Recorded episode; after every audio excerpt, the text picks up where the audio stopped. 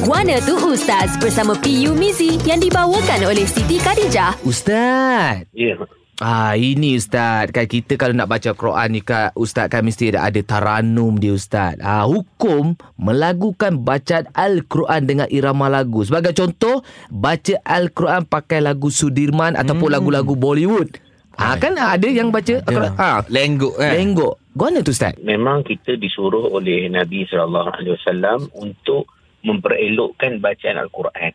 Uh, memperelokkan daripada sudut suara kan uh, lenggok dan juga rentak irama bacaan itu antara perkara yang sangat-sangat dituntut. Hmm. Ada pun soal lagu ni okey dia ada dua pandangan ulama sini. Ada satu pandangan dia kata tidak boleh kita melagukan Quran selain daripada lenggok lagu rentak bacaan Arab.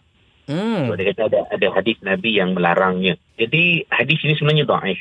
Ha, hadis ini hadis yang lemah dhaif. Hmm, hmm, hmm. Jadi kelompok kedua, ha, ini pandangan daripada mazhab Hanafi dan juga mazhab Syafi'i kita. Uh, dan itu sebenarnya seperti uh, satu pendapat yang disebut oleh sahabat-sahabat Rasulullah Sayyidina Umar, Abdullah bin Abbas, Abdullah bin Mas'ud Hmm. kan.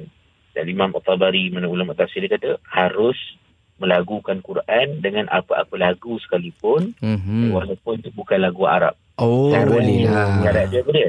Ha. Supaya bila melagukan tu pertama janganlah ber, ber, mengubah-ubah hukum tajwid yang Betul. panjang jadi pendek, pendek Ha. jadi panjang Okey. dan lagu tu jangan lagu yang uh, merosakkan makna dan juga apa ni uh, bacaan Quran tu. Ya Sebab ya lagu ni Ha. lagu selain daripada lagu-lagu yang kita fahami lah Ha. lagu-lagu Arab Quran ni kan. Hmm. Ada lagu-lagu kalau kita nak apa lagu orang putih, lagu Melayu kan kadang-kadang dia punya irama Lain. Lain lain Ah. Eh, irama yang tak senonoh. Lagu Ah, betul, itu, betul, itu, Ustaz. tidak, itu tidak memuliakan Quran. Hmm. Tapi Baik. kalau lagu tu irama dia Hmm. macam ada lagu irama Hindustan yang Hmm. kalau dengar Sedap tu, dengar. kan? Layan Ustaz. Lengguk Ah, sikit-sikit tu boleh lah Ustaz Macam, macam Ustaz Amran kita, Ustaz Ah. Ustaz Bollywood kita. Ha, kita ha.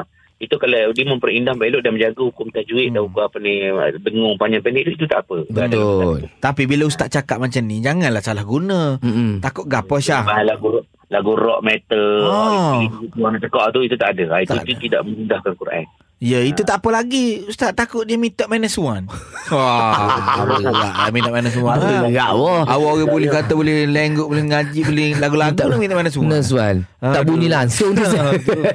Baik Ustaz. Faham Ustaz. Terima kasih yang Ustaz. Guana tu Ustaz bersama PU Mizi yang dibawakan oleh Siti Khadijah. Sentiasa bertanya khabar, sentiasa hulurkan tangan, sama peduli, sama berdiri. Sesukar mana pun keadaan, pasti lebih mudah bila bersama. Kita ada hadiah paling bermakna. Kita ada, sentiasa. Layari sitikadijah.com.